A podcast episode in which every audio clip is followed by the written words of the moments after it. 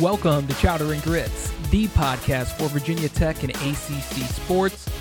I'm Justin Cochiola alongside Tim Hirth. It's Thursday, October 29th, and got kind of a somber episode here. We're recapping the Hokies' uh, collapse against Wake Forest uh, and what that means for the season going forward.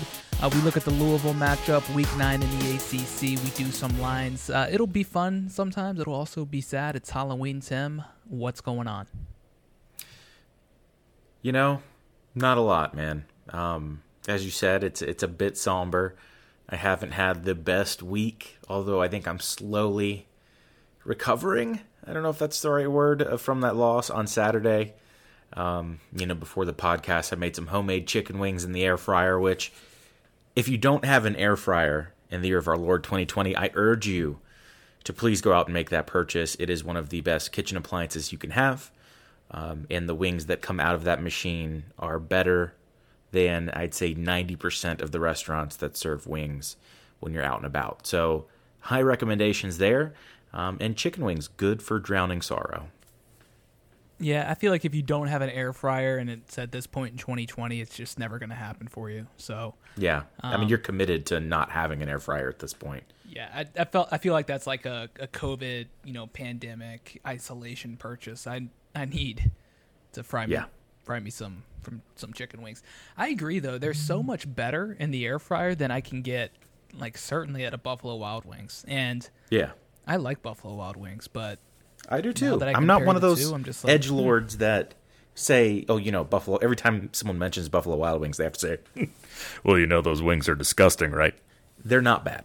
I mean, look, I'm not going to sit here and say Buffalo Wild Wings are just world beaters, but no. I think the the biggest variable to me, and I think why Buffalo Wild Wings probably gets a bad name, the most important thing to a chicken wing is not the sauce; it's how you cook the chicken and how long you cook the chicken. And if your fat in the skin is properly rendered, it's a good wing. If you don't render the fat and it's a chewy, rubbery piece of mess, which Buffalo Wild Wings chefs can send out if if you don't make sure to say you want them extra crispy beforehand, I understand completely. Well, let's start the show off on a positive note. You know, we're talking about chicken wings. Halloween's around the corner here. It's going to be Saturday. It's going to be, you know, a fun day for the kiddos. I guess. You know, I, it, I guess it depends yeah, on where you're at in the country and if if trick or treating is actually happening. Right. Is it happening for you? I don't know. I know we have trunk or treats lined up. Uh, you know, and there is um, it's an event maybe on a farm that we're going to go to, a little pumpkin patch Halloween action um, you know, around the day of, but I am not aware of any standard trick or treating that's going to occur. Mm.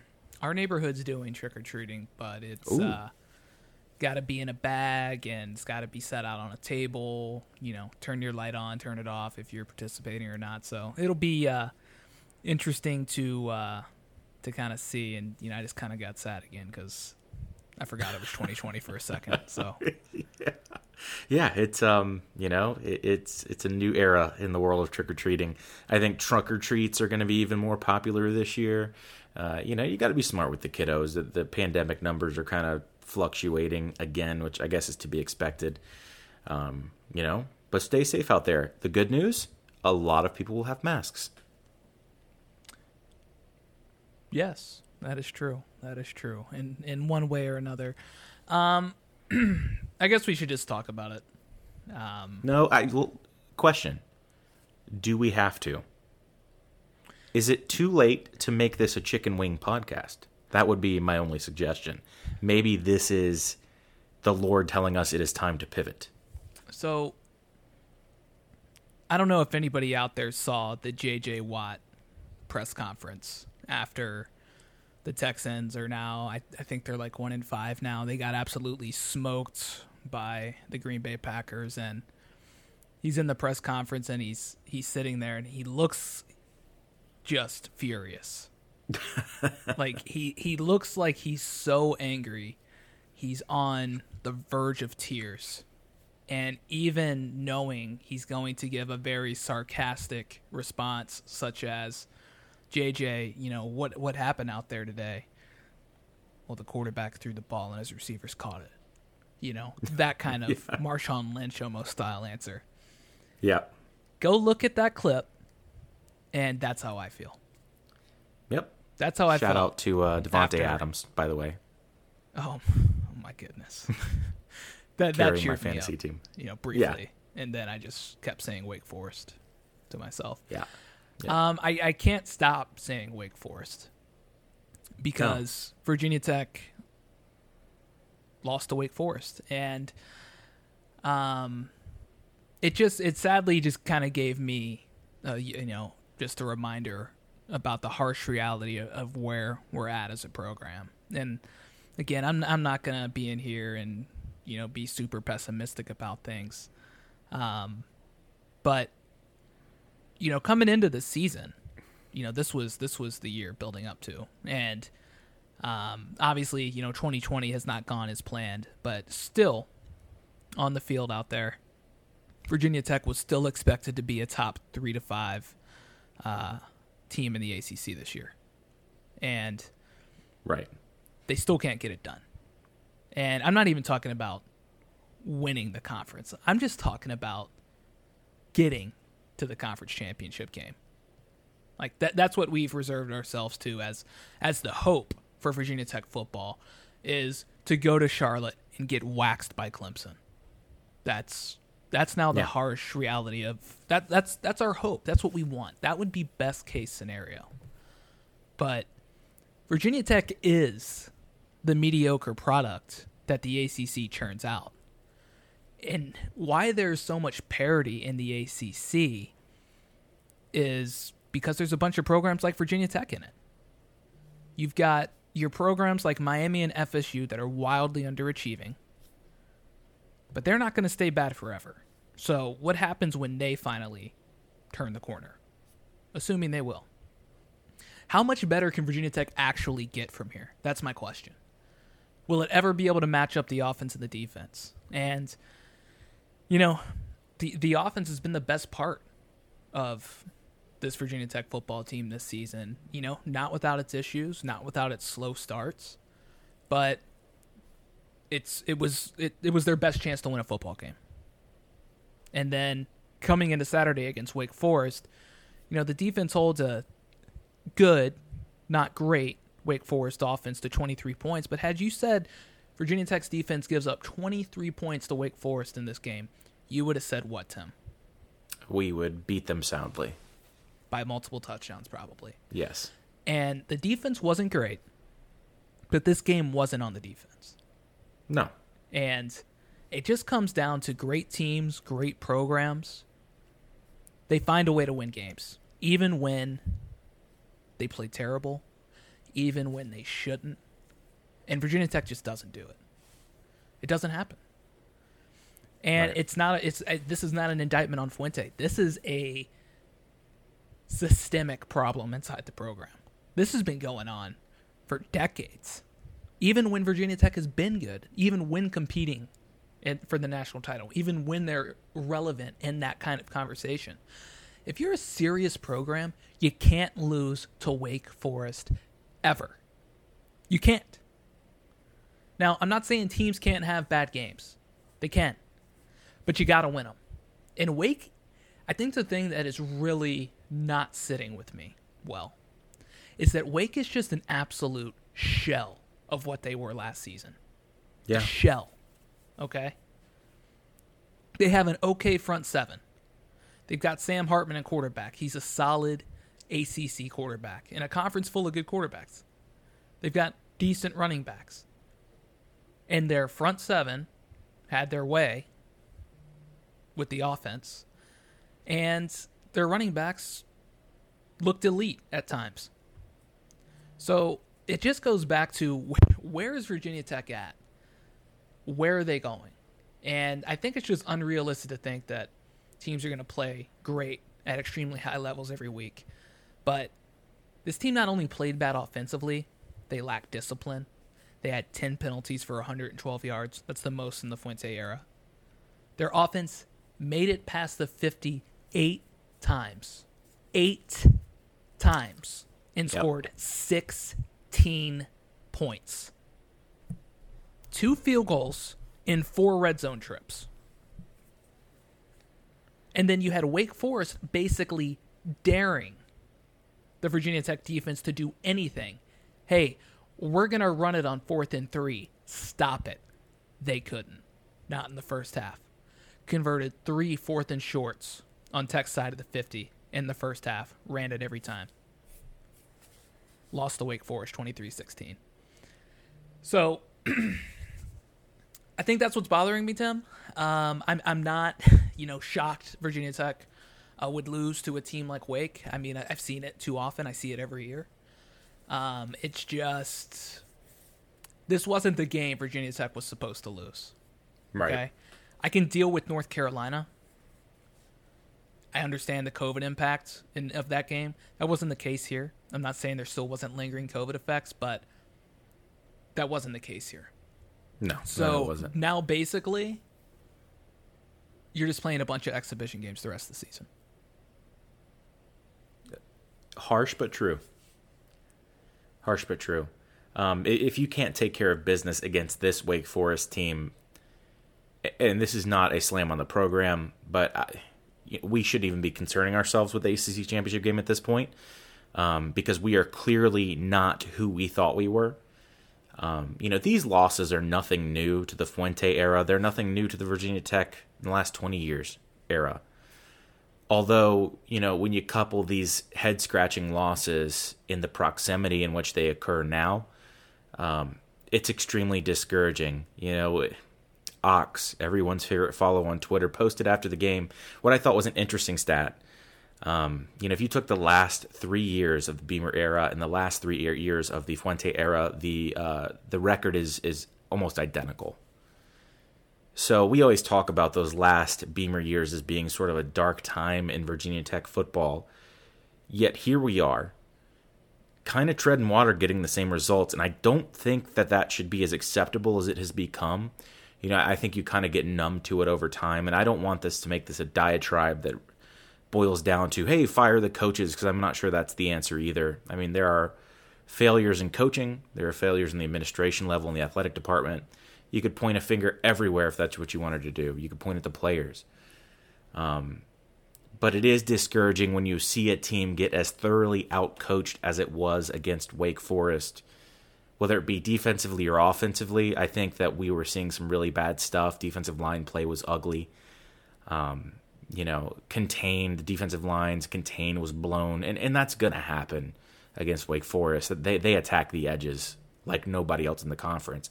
But it's sad just to go out there, know what they're gonna do, and still not be able to stop it very well. Now the defense did enough to keep the score down, but I don't think anybody's gonna tell you the defense played well. Offensive Offensively was worse to me. So when people leading up to this game were beating their chest, talking about how great this offense was, I mean, you and I were doing it to a certain extent. It looked amazing. Um, singing our, the praises of our offensive coordinator from the rooftop in a lot of cases, which, you know, me, I've, I've always been somewhat critical of Cornelsen. Um, to see what we saw out there from the offense, when you know what talent exists on that offensive side of the football, is just frustrating. Wake Forest defensive coordinator called a great game. Um, and, and I'll touch on something good that I saw from our offense. I think, offensively speaking, Hendon Hooker looks like a different quarterback running the football this year. And I think that's going to be huge for him moving forward. You know, you see a guy that, that looked serviceable last year, uh, effective, um, but this year it looks like he can be a, a real, real weapon for him uh, using his legs. Now, um, I feel kind of bad for Hendon because he's getting a lot of slack, or a lot of flack in this game, as it were. De- deservedly so. Stat line is repulsive. Um, you know, one thing he wasn't doing was turning the ball over. Um, and, and we got to walk on a scholarship uh, for that very reason, just to the opposite uh, in the Wake Forest game.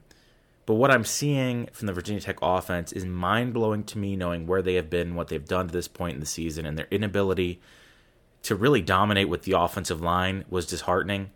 Um, you know, if I see two tight ends on the field for virtually an entire game again, I may be sick. Um, you know, we, we like to rip on these wide receivers for not creating separation, and yes, they are struggling in that category. But Justin, how many times are we going to throw two wide receivers out there and tell them to go get after it? at some point, you got to spread the ball around, and you've got to attack vertically. And we've seen that's hard for Cornelsen to do. I think, I think the routes are predictable. I think they're elementary. I don't see creativity that I need to see or that we should see. I mean, given the weapons that we have, super discouraging. You leave all this stuff on the field.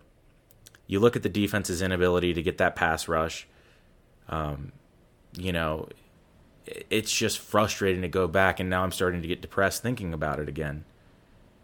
But eh, there's so much blame to go around that you really can't just say, "Oh, fire the coaches." You know, what is that necessarily going to fix? I think, critically speaking, there's a lot to be laid at their feet.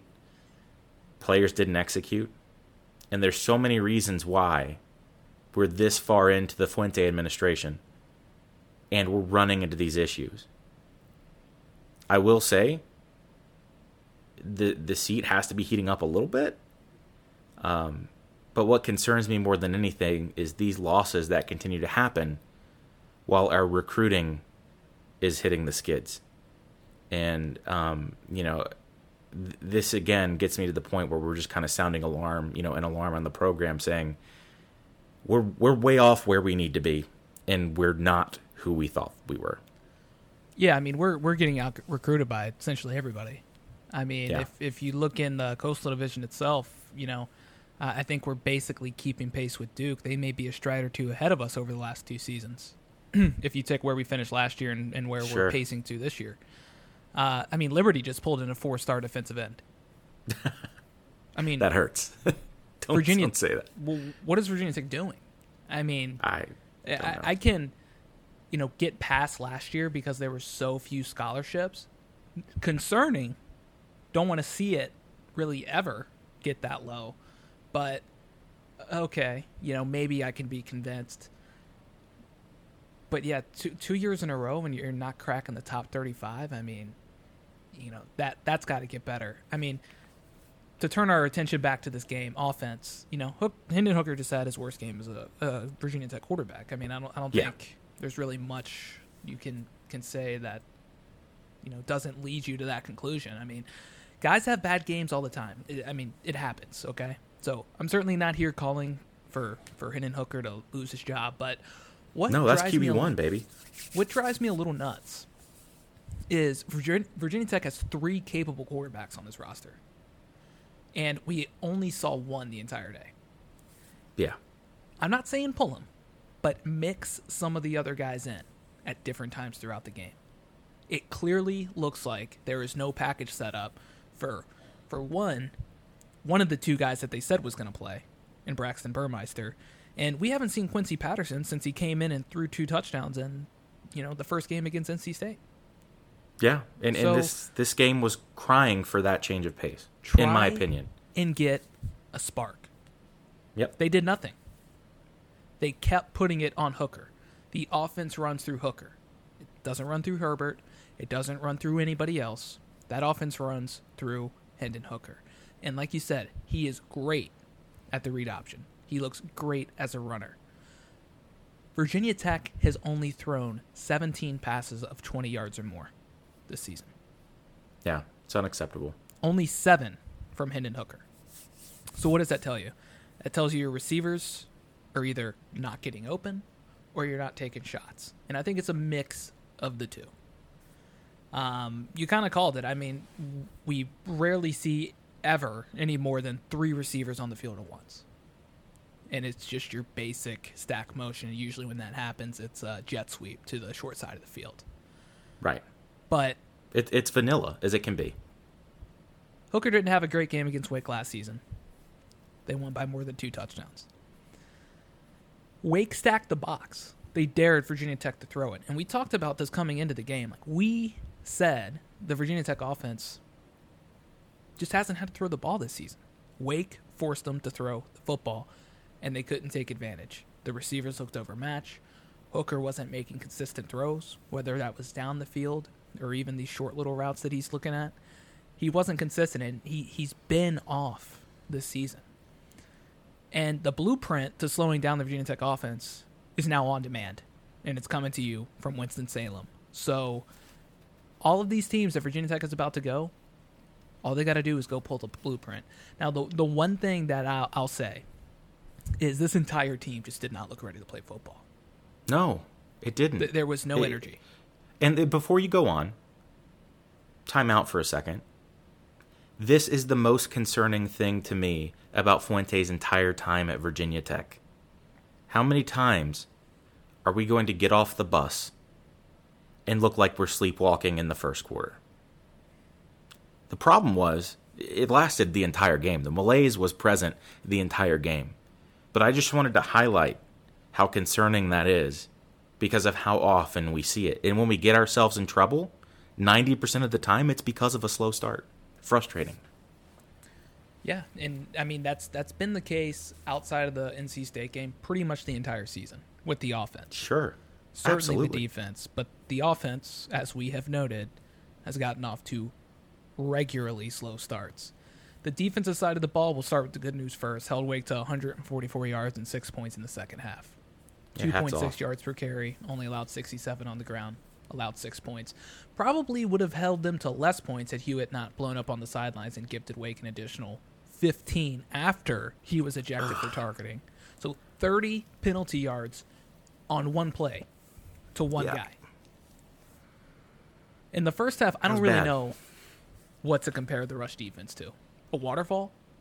I mean, they can't stop it. I mean, no matter No, what no. they're doing, they're getting dominated. So, Th- if the Hokies are going to start the regression yeah, the regression of the front seven is alarming at this point. You know, I, I think we were waiting for it to shake out over the first few weeks of the season. Um, I think now we can point to a pretty marked regression in the play of the front seven. Um, and in a place where I felt like we had some pretty known quantities um, and some nice additions, concerning. That's the most surprising thing about this Hokie team to me, outside of the, uh, you know, Khalil Herbert doing what he does, is the fact that we have a front seven with Rayshard Ashby that has somehow regressed. Shocking. It's shocking to me. If if this team has any chance of starting to win consistently, they're going to have to start stopping the stopping the the bleeding in the run game. Yeah. And un- until then, every game is a toss up. No matter the opponent, it just doesn't matter. And I mean, if you throw in, you know, 10 penalties for 112 yards and a bunch of turnovers, well, we know how that story's going to end. So, my my takeaway from this game is a couple of things. One, ACC championship, that ship has sailed. That's over. You're playing Yeah. for pride. You're playing for development. If you want to be super optimistic, well, you know, open up your free season, you know, box, and you know, a bunch of rainbows and unicorns will pop out at you. Okay, you know, there there was a really good chance we weren't playing football in 2020. If you want the optimistic view, realistic view, um, Virginia Tech can turn this around. There were certainly correctable things. Uh, year in and year out, you alluded to it earlier. There is just way too much inconsistency week to week. And if history tells me Yeah. anything, Virginia Tech's going to lose to Louisville this weekend. Now, it doesn't sound like the coaches are making, you know, excuses for themselves, at least in the press conferences that I've seen. You know, it, it sounds like the team has had good good days at practice, but I've heard that before. I'm going to have to see it. Oh yeah, no, we, the- this dude, we've we've seen this movie. Um, We- you know, we- uh, have. we've seen this before. we are veterans, man.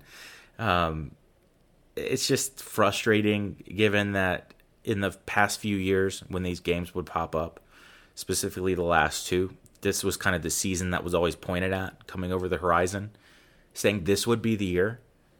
Um, you know, and, and to this point, it's the same old, same old. Uh, the same stuff we've been dealing with, we're still dealing with it. Um, a, a team that was supposed to have a great edge in talent doesn't seem to have that. Uh, frustrating, really frustrating. And, and you know, Wake was was the game that brought us back down to earth. I will say, from a silver lining, um, you know, ACC championship appears out of grasp. Playing for the you know playing for the ACC championship, we were never going to go head to head with Clemson. Um, but there's still a lot to play for.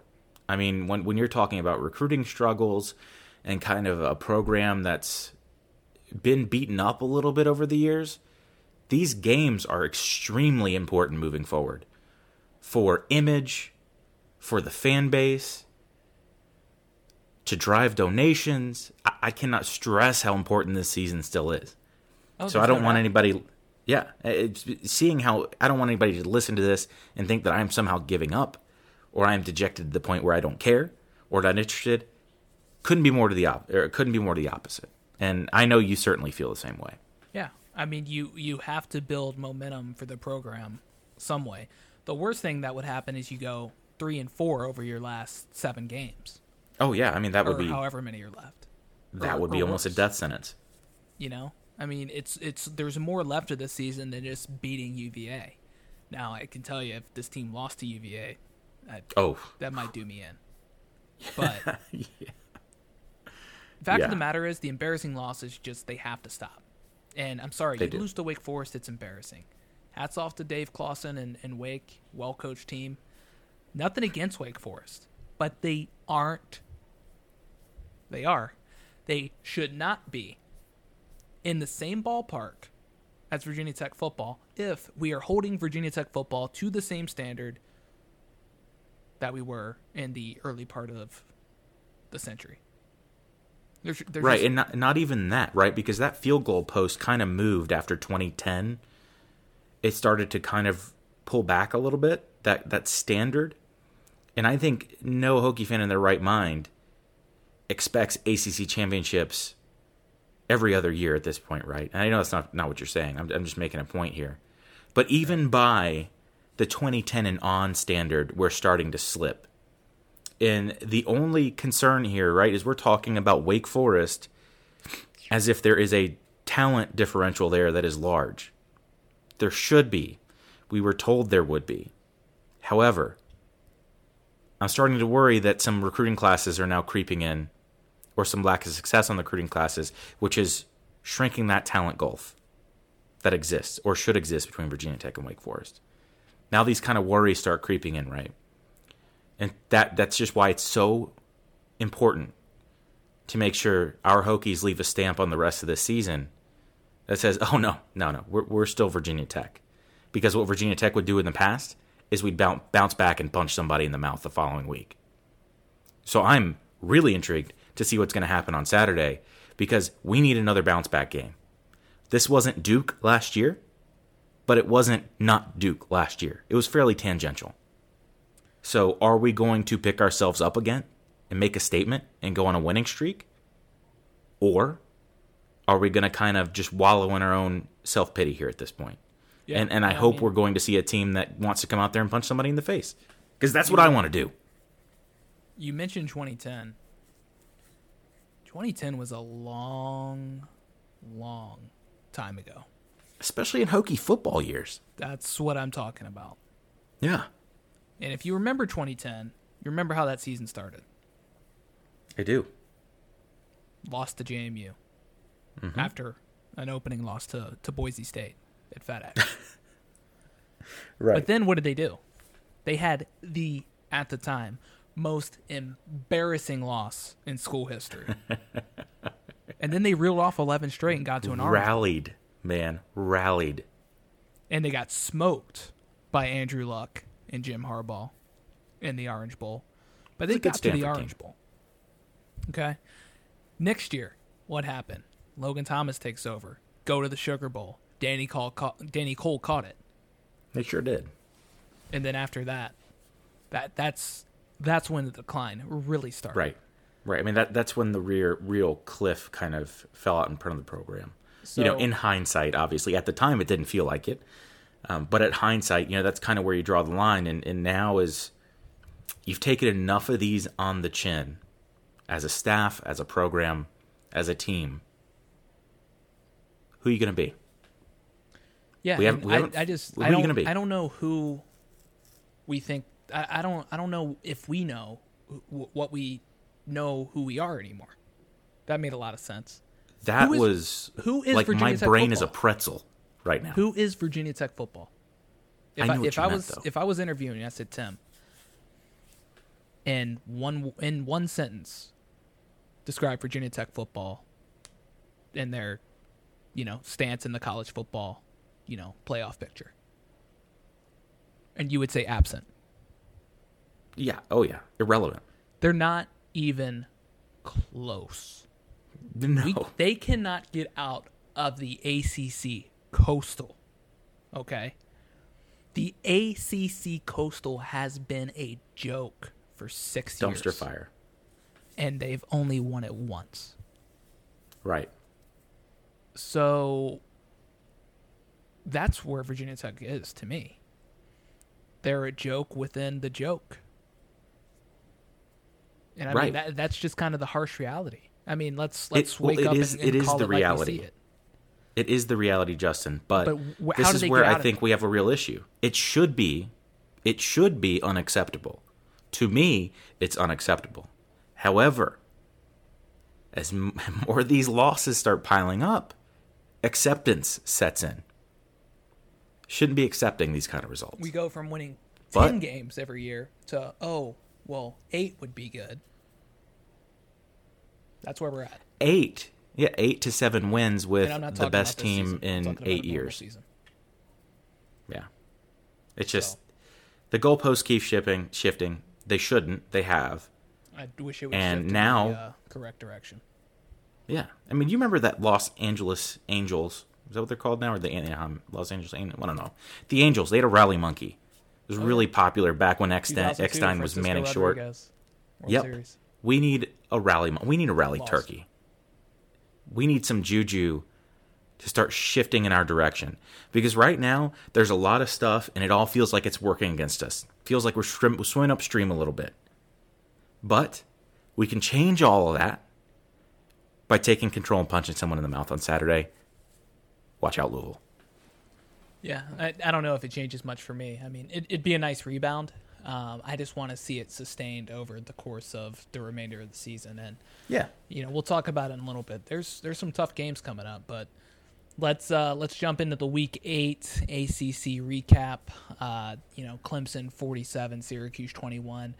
Not the uh, beating you expected when the point spread was 45 and a half, but still a multi-touchdown win. Uh, you know, Rex Culpepper now the uh, starting quarterback for the injured Tommy DeVito. Three picks, four turnovers on the day for Syracuse. Pretty much same story, different week. Lawrence did throw a pick for the second consecutive game, so you know my uh, my gut here is just telling me he's trying to throw the Jets off his scent, uh, have them look in another direction. Uh, either way, Clemson keeps Clemsoning, moves to six and zero, and uh, yeah, you know it's Clemson. Yeah, I mean, you, you may not be that far off with the throwing off the scent because I'm sure, you know, Lawrence has just horrible dreams of Adam Gase's crazy eyes staring at him as he drops back for passes in practice. Oh, he wouldn't need to worry about that. Well, I hope not, but it's the Adam- Jets. Who the hell Gase knows? Wouldn't wouldn't be around. Who? I just guy scares the snot out of me. Jets. He's he's a Yeah, terrifying individual. He needs no mask at Halloween. he just he's too amped, man. It makes me uncomfortable. But you know, throw away the interception, and you know, it looks like a fairly good game for Lawrence. Um, kind of hovering around that sixty percent completion percentage, which is what you want to see. Um, you know, Rodgers again, Amari Rodgers for Clemson, wide receiver number three, continues to step up for them. Kind of the go-to guy that they need, considering how many changes and what a different wide receiving core that is. Um, for him to be present for as long as he has been and still be stepping up this year, I think is a good thing. And then Syracuse, man, you know, just hats off to them. This was a game where they could have come out and gotten completely wiped out and run out of town completely, and and they held their own to a certain extent. Yeah, yeah, they Um, did. I mean, they so- still got just Oh, they got hammered. You know, the, the final score didn't quite tell the whole story, right. but it, they were. it doesn't matter. For a while. It doesn't matter because no one's going to remember this game, but they may look back on a season three years from now, five years from now, ten years from now, and say, you know what, that Syracuse team, complete dumpster fire, but they held their own against Clemson for a little bit. So hats off. for a little bit. Um, I wonder how many times Adam Gase has been asked where he got those eyes during the Halloween holiday. I don't know. Considering he doesn't blink, do you think he uses Visine or does he just have really dry eyes twenty four seven? I don't know. I don't know. And does he have eyelids? Has anybody confirmed maybe that's like a medical thing and he just doesn't have eyelids and we're going to sound like real jerks? Possible. Notre Dame 45, Pitt 3. Um, mm, I think we were on record saying uh, Pitt was going to pull this upset. Skirt. Uh, yeah, I thought Pitt was going to give Notre Dame some trouble. Kenny Pickett uh, did not play again, so Joey Yellen uh, threw three picks in this game. Ian Book uh, just torched Pitt through the air, throwing for 312 and three scores. Uh, Pitt is just terrible against the pass this season. I mean, Man, it's Uh, weird. yeah, very surprising. Very surprising considering the, the talent they have back there. But um, they're going to make you throw the ball. They just can't stop it. So I mean, uh, they they're great at stopping the run, but they can't stop the pass. So if you can throw the ball against Pitt, you've got a pretty good chance of, of, of winning the football game. The free fall continues though. They're three and four overall. They're now two and four in the conference. Irish are now five and zero overall, four and zero in conference play. Yeah, I mean, was it Jim Joy, James Joyce, Jim Joyce, the umpire that blew that perfect Yep. game for Galarraga Sure. um, back in the day?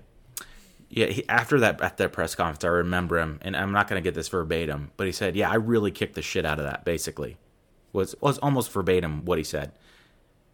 Justin, we really kicked the shit out of this. I, Yeah, mean, was- I mean, we yeah. could not have blown this pick any harder if we tried. But- and I will say, you got to be. This is the ACC, Tim. It makes no sense. spin the wheel. It makes no sense. None. But it's fine. It's fine. What I can't figure out is Pitt's pass defense. How you can have Pinnock and Ford in that secondary and not be able to stop a soul. Justin, it doesn't make sense. Make it make sense. Yeah, Ian Book has looked like trash this year for the most part. Yeah. And just goes in there and just dominates. And all of a sudden he's Joe Montana. I'm, I don't get it. I don't get it, Justin. If you had said Brady Quinn, I would have come through this microphone. I'm, my I would never say that. Yeah. Miami 19, UVA 14. Uh, UVA just, you know, I'd, I'd say hats off to them. They're outmatched. I did- yes, against a team like absolutely. Miami. Uh, but they had them, themselves in position to win the game. And I mean, that's really all you can ask for. And the big difference for UVA in this one was turnovers and penalties as a good thing because it's far fewer than we've been seeing. And Brennan Armstrong, you know, he was back. He did lose the one fumble, but otherwise protected the ball, led the team in rushing at 91 yards on the ground. Um, it seems like UVA is starting to get a little bit of momentum here with the with the ground game. They're mixing in uh, that backup quarterback that they have, who came from Mississippi State, who they also use as a wide receiver sometimes, and kind of using a wildcat formation. So they definitely got a little bit more of a uh, unique rushing attack, but they're at least able to move the ball on the ground this year. D'Eriq King, uh, the guy once again for Miami. I'm not sure where Miami would be if they didn't have D'Eriq King. Probably where most other teams in the ACC are, which is just you know three and four. Um, but you know he goes for 322 and a touchdown. Cam'Ron Harris, um, I I don't know what happened to him. You know another Yeah. just odd stat line: eight carries, eight yards. Um, Miami only averaged 2.5 yards per carry in this game, um, but 10.7 yards per pass, which is very good. So, uh, Miami now five and one, four and one in the ACC. UVA now one and four, uh, both overall and in the ACC. So, uh, tough season for the Cavs, but they're certainly a team that I think will win some games as we head into the the final stretch here. Yeah, and I think you nailed it. Like great value, Jared Zabransky at quarterback. If he can maintain that sort of efficiency, um, you know, going two touchdowns, zero interceptions, specifically focus on the zero interceptions part. The completion percentage obviously is tough, but then again, Miami's defense is tough. So seeing that game from him gave me hope that Brennan Armstrong, yeah, um, you know, he's sort of getting growing into his own. And and I thought especially the response from a UVA team that has you know had a tough start to the season, rolling into the game one and three, uh, to go up against a Miami program, um, you know that that's been real good uh, to this point. It's surprising to me, and I thought they played extremely well. And, and that defense, you know, that UVA defense that we all expected to see coming into the season, showing up a little bit on tape there. UNC 48, NC State 21. Uh, the Wolfpack very much missed Devin Wolf. Leary in this one. Uh, they Yeah. do end up benching Bailey Hockman in the second quarter. Go to the true freshman Ben Finley. Looks great on the opening drive. Throws a beautiful pass over the top, and the running back bats it into the air, and it's picked off, picked off in the end zone. North Carolina drives down the field and scores a touchdown. So Yeah. that was an absolutely painful 14 point swing there. Um, but when it really came down to it, Tim, the UNC rushing attack once again just led the way for Oh the Tar Heels. gosh. And, you know, I think it deserves some attention for one of the best in the ACC, possibly the country. Like Javonte Williams and Michael Carter, that is a lethal duo that they've got there. Oh yeah, Had, maybe uh, the best in college football, as you mentioned, Yeah. as far as a one-two at tailback. had over 260 yards combined on the ground, three touchdowns. You know, the UNC receivers just continued to drop passes, but uh, didn't matter in this one. Tar Heels uh, dominate NC State on the ground, 326 yards, and uh, win the turnover battle 4 2 nothing. Yeah, you know, if you're NC State, you were kind of dreading this one going in without Devin Leary. Um, you know, defensively, nothing could be done against UNC. The, the running attack just completely overpowered NC State. Um, you know, and a defense that had been playing a lot better recently too. You know, coming in, it looked like it was going to be a real concern. Recently, the defensive performances uh, really picked up, and in this game, although NC State had a chance to maybe get a spark and keep it a little bit close uh, early in the game, that that dropped pass, tipped pass, whatever you want to call it, straight into the air for a turnover instead of a touchdown was a bit of a backbreaker. Um, you know, you, you, hate to see a guy like Parham do that. Um, you know, a guy that's been there a while, and, and you know that just had to be tough for him. But you know, I think the one bright spot here is Ryan Finley's brother, Ben Finley, um, came in as a true freshman and looked pretty darn good. I think, um, you know, outside of of one tipped interception where an offensive lineman, and this is his second interception, an offensive lineman couldn't get a defensive lineman out of the throwing lane, ended up with a pick. Not really his fault.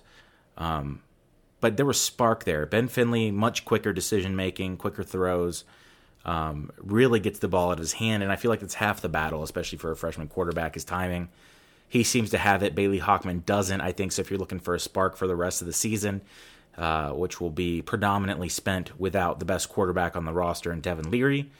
Uh, you could do a lot worse than Ben Finley, and it just happens to help that I think Ben Finley is a, a little bit better runner than Bailey Hockman as well. So something to keep your eye on uh, to see maybe before the season's out, uh, Ben Finley is the starting quarterback for the Wolfpack going into the offseason. Yeah, no, I thought he looked. Uh, I thought he looked really good at times. So I think that's uh, something a bright spot to look forward to if you're an NC State fan. Uh, Boston College 48, Georgia Tech 27. You know, maybe Jeff Hafley saw something in the game t- game tape against Virginia Tech because the Boston College rushing attack was all of a sudden back in this one. 264 yeah. yards on the ground, three touchdowns. Jurkovec had 94 yards on seven carries. David Bailey's best performance of the year, 83 yards, 13 carries, two scores. And, uh, you know, Jurkovec had a pretty efficient day through the air as well, adding two touchdowns. So BC moves to 4 and 2 overall, 3 and 2 in conference play. Georgia Tech now 2 and 4 and 2 and 3 in the ACC. Yeah, great game from Bailey. We've been waiting for that one. Louisville 48, FSU 16. First conference win for Louisville and a dominant offensive performance. Neither of these defense uh, are considered to be very good, so points were expected to be scored. But you know the Cardinals had really been struggling in recent weeks, and it seems like they really found their groove offensively in this one. But 569 yards of total offense on 61 plays. That's 9.3 yards per play. Javian Hawkins once again just dominant on the ground. He's one of my favorite players to watch in the ACC. Just oh yeah, absolutely electric. Electric. 174 yards on three scores, 16 carries, had 410 yards on offense before halftime. So FSU was able to move the ball on the ground, had 265 on 40 carries, but the the Louisville secondary gave Travis issues all game, and uh, just a statement win for Louisville. I mean, just completely dominated Florida State from start to finish. The ACC Wheel of Doom continues to spin, and we have no idea what's going to happen week to be week, but we do know there will be chaos. Yeah, I mean, we're just taking stabs in the dark here, man. We're just throwing knives at a at a bullseye in a dark room. We have no idea where these suckers are going to land. In Louisville, again, just proving why the ACC cannot be predicted. Um, you know, I don't think predicting a, a Louisville win was uh, far out there, but in the manner in which they won, uber surprising. And he, you mentioned it, Hawkins just man, that guy seems to average ten yards a carry every other game. It's, it's crazy to see stat, stat, you know stat padding with touchdowns in this game. Um, you know, it, it was kind of frustrating to go back and see. You know, I thought this was a game where Travis could have really opened up a little bit on a porous Louisville defense, at least through the air, and, and that definitely didn't happen. Um, you know, with that passer rating in the 80s, and uh, 14 for 32 never looks good on the stat sheet. But you know, a guy that's going to have to make plays with his legs, uh, you know, throughout the rest of the season. I think hopes for him as a passer are waning week by week. Virginia Tech at Louisville. Let's kick it off, Tim. So this is uh, should be a fun game. you know, should be a lot of points scored, a lot of trick or treating going on on the sidelines, I imagine. Uh, this game kicks off at 4 p.m. Eastern ACC Network. So the the Hokies are a three and a half point road favorite. Um, so it's the first time these two teams have met as ACC opponents. Louisville's been in the conference for six years. Uh, so not really sure how that happens, but um, I really hope it, you know, some way somehow, you know, in about 35 years when, you know, the ACC gets around to it, we start to move away from these divisions and, you know, really just start opening up the scheduling and maybe that'll be a positive from COVID, but once again, nothing will happen in the next 35 40 years. Um I had to go back and check. The last time these two teams played was the 2005 Gator Bowl which was played in 2006, which was hard to believe. I mean, that's the last time I remembered them playing, but I was like, no, that can't be right. And if you remember, that's the game where Marcus Vick really kind of cemented his uh, final days in Blacksburg, where he stomped on Elvis Dumervil right on the calf, uh, and, and, that's that's really the kind of the last we saw of him due to a number of other issues. But um, just adding to an overwhelmingly down episode here, Tim. You know, I'm very worried about this game for obvious reasons. You know, and it's oh, yeah. it's less it's less to do with last week, and more to do with how Louisville is built on offense. They've got the leading rusher in the ACC in Javian Hawkins. You know, it's against the team that can't stop the run, so that's a positive for the Hokies. And the problem is Louisville may be two and four, but three of those losses are to Miami, Notre Dame, and Pitt. And at least two of those teams are far superior talent wise. And what Pitt does defensively is shuts down the run game and gets after the quarterback, which is problematic for Louisville. The the one loss that they had, which is an outlier, is Georgia Tech, which they had just turnover galore in that game. So they started their season scheduling wise, like Virginia Tech is going to finish it. Um, those are some of my opening thoughts, Tim. I, I don't I don't know what you have before we can jump into what to expect from the Virginia Tech offense. Yeah, I mean, surface level takes before we get into the offense is yeah we this is a bad matchup uh, for Virginia Tech. I think that doesn't need to be said. You know, it doesn't need saying. I guess you would say. Um, anyone who's been paying attention to Virginia Tech and half attention to Louisville over the last two years knows that it couldn't be a worse matchup. Questions about the front seven are not what you want going into a matchup against uh, Louisville.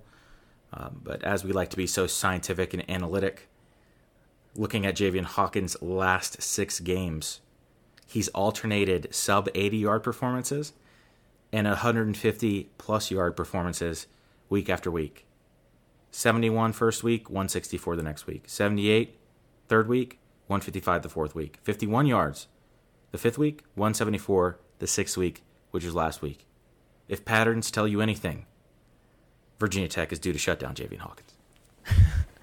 well, I'm I'm glad to hear about your optimism, but I just don't see that happening. So, um, let's talk about the Virginia Tech offense first. You know, 17 passes. I mentioned it earlier of 20 yards or more this season. Seven for Hendon Hooker. Yeah. Uh, this is not an easy matchup for the passing game. You know, I, I think what's been overlooked here is the corners that Louisville has um, on defense that are actually quite good. And um, their their top guy, Kei'Trel Clark, who is a Liberty transfer, and Chandler Jones are the only quarterback cornerback duo in the ACC that are both ranked in Pro Football Focus's top 10 in regards to coverage snaps per reception. So they're pretty good at manning up and shutting down receivers, and I think we saw that with Jordan Travis. Not that Jordan Travis is nearly on the level of what Hendon Hooker is typically um, but the Louisville defense has been much better two weeks in a row, and the week before Florida State was Notre Dame. So, um, you know, we were kind of scratching our heads. You know, what is going on with Notre Dame? Um, you know, they did have some success running the football, but they didn't have a lot of success throwing the football. And so, you know, can Virginia Tech take enough advantage of this Louisville defense to open up the game in the pass and not have to worry about it. I think that's the the biggest question mark for the offense going into it.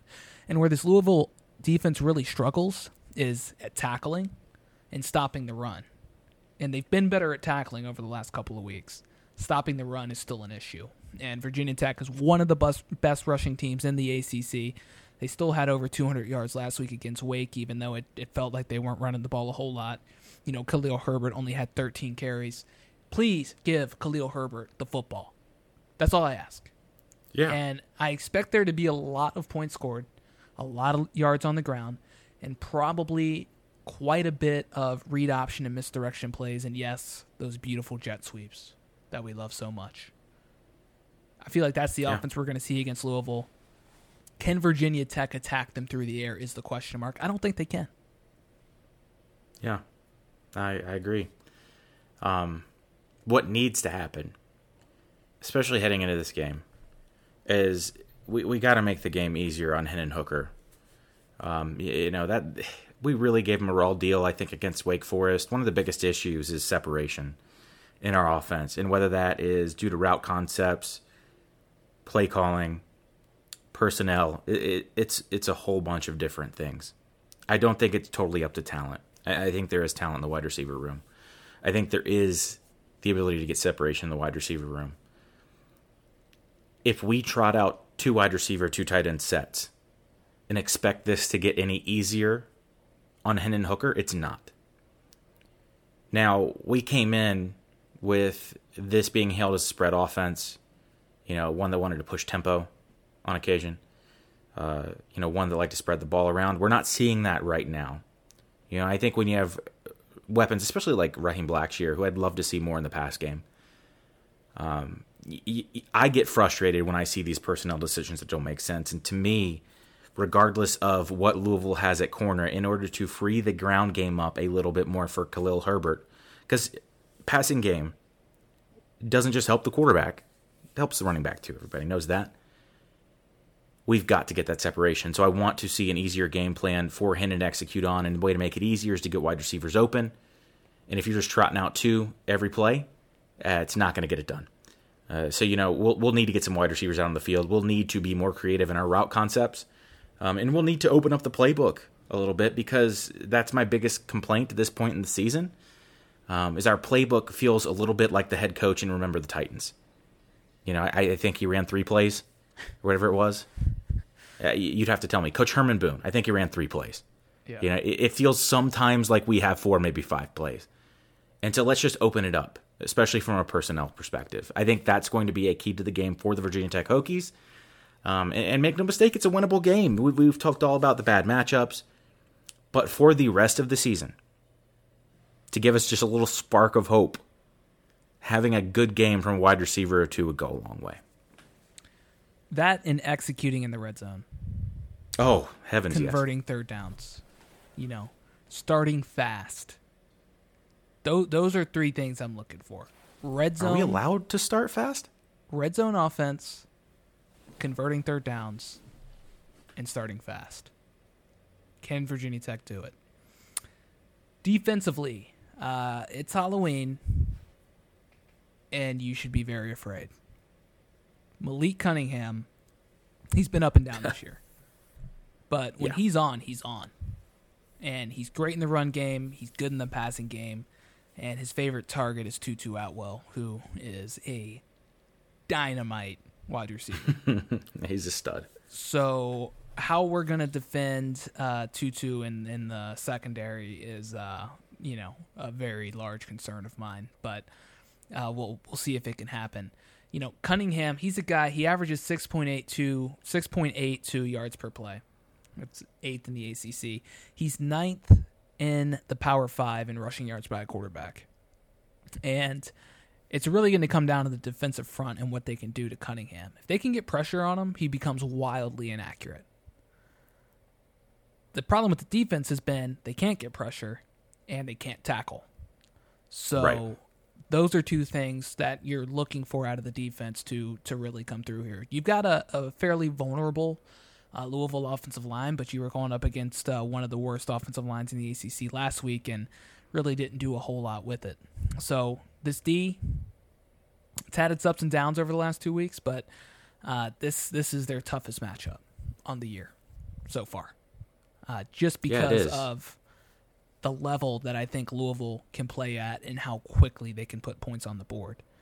And you know, you throw in a guy like Javian Hawkins, who dynamic back, and just the inability of Virginia Tech to stop or to stop the run. I just I, I'm really concerned about um, that aspect of their game. Like we may not even see Cunningham throw the ball for the first quarter, depending on how much success they're having. So if they can figure out a way to slow Hawkins down, I don't think they're going to stop him and get pressure fairly consistently on Cunningham. I mean, I feel like Virginia Tech has a really good chance to win.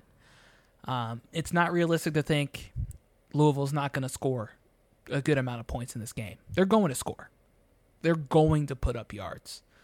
And really what you're looking for from this defense is more consistency, a pass rush, and limiting the big plays and erasing the penalties.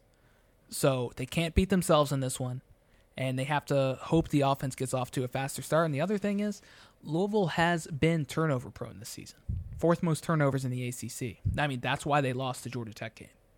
So Right. if you get after Cunningham, the likelihood of him turning the ball over uh, is much higher than if you let him sit back and kind of pick his poison and run all over you. So, luck, forced, whatever it may be, Hokies need to force and create some turnovers, especially if they're unable to get them off the field consistently. Yeah, and you know, highlighting what I think is a key here, pressure definitely, definitely a huge thing with Cunningham. Um, first three games of the season, seven touchdowns to five interceptions. The next three games, five touchdowns to no interceptions. Why? Well, he got sacked a whole hell of a lot less in his last three games. That offensive line has gotten better at protecting Malik Cunningham. Where I see potential for someone to step up for Virginia Tech, to me, it's Justus Reed. I mean, you look at a guy looks like a grown man. In the first game against NC State, you know, he came out with a solid two sack effort. You know, and, and we're ranting and raving the next week on the podcast saying this is the guy, this is the guy we've been waiting for. He's the prototypical defensive end. Since then, half sack. That was at Wake Forest. He had a half a sack or a, a, a half a tackle for loss at Duke. So it's half sack, half tackle for loss since that NC State game.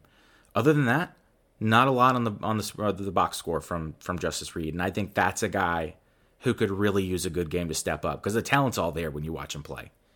It play it plain as day. He's just got to put it all together and and make some impact plays, and and I think he's going to be key for Virginia Tech in this game to stay in the game and to get after Malik Cunningham. Justus Reed will be key. And remember, no Jarrod Hewitt in the first half either, so that's that's something that the team is going to have to work through uh, for a half uh, before getting him back. So, uh, Tim, why don't you uh, go ahead and give me your prediction for this one? Oh. 34-31 Virginia Tech. So, you know, I feel like this is one of those situations where it feels like Tech is getting Louisville right when the Cardinals are turning the corner. Yeah.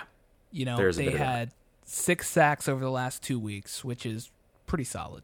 You know, of course, it's one of those teams was FSU, and we know about their online play, but you know their D has improved over what it was in the first few games of the season, and and not to say that Tech shouldn't score, but this offense has to start fast. It has to keep the pressure on. They haven't been able to do that of late. So the defensive line, you mentioned it, got to get pressure. Who's stepping up? Is it Justus Reed? Is it Emmanuel Belmar? Is it Norell Pollard? Is it Deshaun Crawford? I don't care who it is. Somebody's got to step up. They have to slow down the run. The defense overall isn't good on the Hokie side. Wake had a much better front seven um, than I think this Hokies offensive line is going to go up against this week. But if they are able to slow it down and, and Hooker and the receivers have improved that, you know, they can get it done down the field, you know, I think best case scenario for Louisville in this game is you make Hooker beat you. And uh, you know, I'm not I'm not sure he can if he's being forced to throw it over the top every time with what we've seen out of the offense so far. So uh, I'm, I'm certainly optimistic about that, but it just hasn't been done yet this season. And I don't know if it's last week that's making me feel uh, a little bit more uneasy about this game, but I just don't like this matchup for Tech's D. I didn't like it coming into the season. I don't like it now, even though Louisville is only you know two and four. Um, you know, I think this offense will rebound. I think it'll be better this week. You know, I'd certainly think that we're going to see less turnovers. Uh, hopefully, or less penalties. Hopefully, less turnovers. But you know, I don't think this offense is better than UNC's when you're talking about Louisville. But it's got big play ability and it can dominate games on the ground at both the quarterback and running back position. And we know what a mobile quarterback has done against Virginia Tech historically. So I think Louisville takes it. You know, I think it's a close game. I think it's high scoring, but I think the Cardinals come out on top. I'm going to say something like 48 41. Uh, I'm just not confident enough in this defense to to slow down their their best playmakers.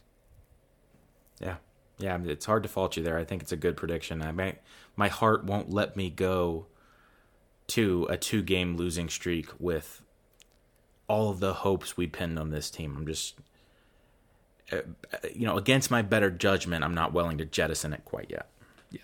Well, you know, I hope you're right and I'm wrong, but that's just yeah, sure. Of, uh, that's just kind of how I feel. So, uh, yep. let's let's look at some of the other teams in the week week nine slot here. Not not a lot of uh, big games this week. You've got Boston College at Clemson, uh, Wake Forest at Syracuse, Notre Dame at Georgia Tech, Charlotte at Duke, and then you know really kind of I think the best game on the the docket that's not Louisville Virginia Tech is going to be UNC at UVA. So, um, anything that really stands out here to you that you're looking forward to?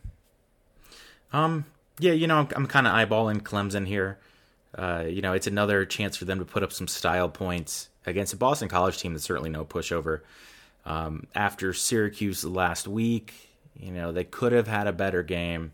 You know, I think Lawrence is going to come out and light it up. That's something I want to see. How close does Boston College keep it? Um, Syracuse, again, how much they have left in the tank after spending a lot of it at Clemson, uh, trying to fight for that victory there. Um, and, you know, Georgia Tech, again, going up against a Notre Dame team that looked really, really good last week. What Notre Dame team shows up? Is it the uh, Ian Book is actually Joe Montana Notre Dame team? Or is it the Notre Dame team that played Louisville? Um, you know, I don't know. But those are all the things I'm kind of looking for out of those games. Obviously, my game of the week, UNC UVA. It's a rivalry, um, a fairly big one at that. Uh, a UVA team that just played a heck of a game against Miami, showed a lot of heart has a chance here in an area and in a game where not a lot of people are giving them a shot. Uh, and I think it's a game that's going to be maybe a little bit tighter than people expect. So as far as watchability goes, I've got the UNC at UVA kind of circled on my calendar there. Yeah, that that point spread's only six and a half. So, um, yeah, you know that that was a tough one for me. But I I certainly want to see I want to see Sam Hartman and those receivers like step up and and do something this week. I mean, they, yeah. they've been the biggest disappointment in the ACC so far this season. If you ask me, it's really that uh, UNC rushing attack that's been so prominent. But uh, yeah. Sam Sam Hartman and these receivers have been a pretty big letdown um, so yeah. far. Duke, I mean, what you got for me? Like, take care of business. I want right. to. I want to see that happen. Wake Forest. I want them to come out and smoke Syracuse. That would make me feel a little bit better. Um, and then Georgia Tech. You know, they're they're kind of a tough team to predict how they're going to play week to week. You know, their their big issue is turnovers, and um, you know Jeff Sims looks really good at times, and other times, you know, he he looks like a true freshman. So, uh, can they keep it close? Can they keep it interesting um, while hosting Notre Dame? Um, you know, we'll see. But let's jump into our doing line segment, Tim. You know, uh, not a great week for us. You know, I was zero oh four last week. You were one and three. Uh, we both lost, lost Pitt and uh, Virginia Tech. You won Boston College, lost Ole Miss. I lost uh, everything: Pitt, Clemson, Virginia Tech, and Illinois. So I'm now a uh, an abysmal 10 and 17 overall. You are 10, 16 and one. So uh, you've got the uh, the half game yes. lead over me, retained first Bam. place. But what's your what's your first pick of the week?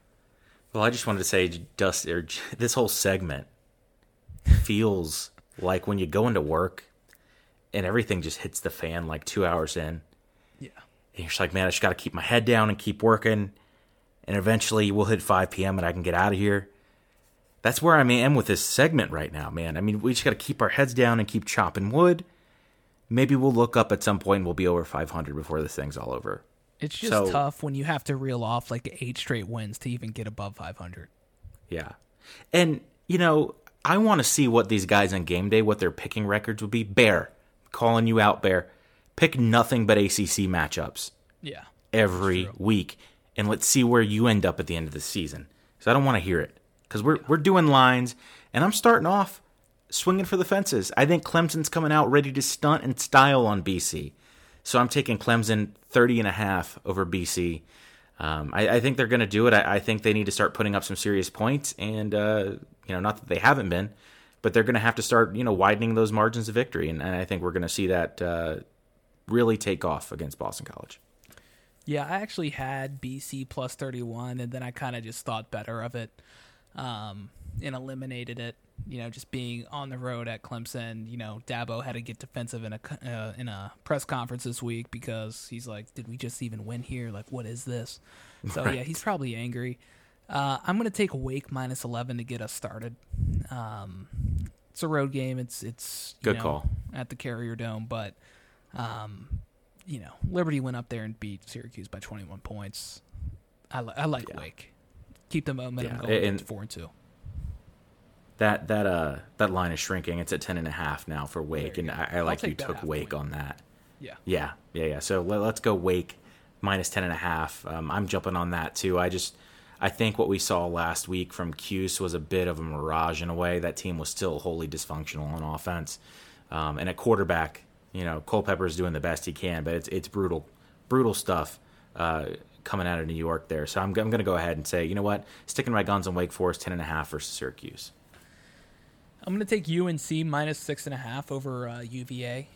Um, Damn you. I think this game will be close, but I, I think UNC is a touchdown or better um, than than UVA this season. So I uh, I like the Tar Heel Tar Heels here. Yeah, and and lucky you, another half point your way as this line is getting a little bigger. Took UNC minus seven versus UVA as well. Um, you know, this isn't necessarily a knock on UVA. I just feel like UNC is bound to hit its stride, especially where catching passes is, is concerned. Once they do that, they're really going to take off. You know, Sam Howell, uh, Dyami Brown, Daz Newsome getting on the same page as far as catches go, and, and we see UNC win by at least a touchdown against UVA.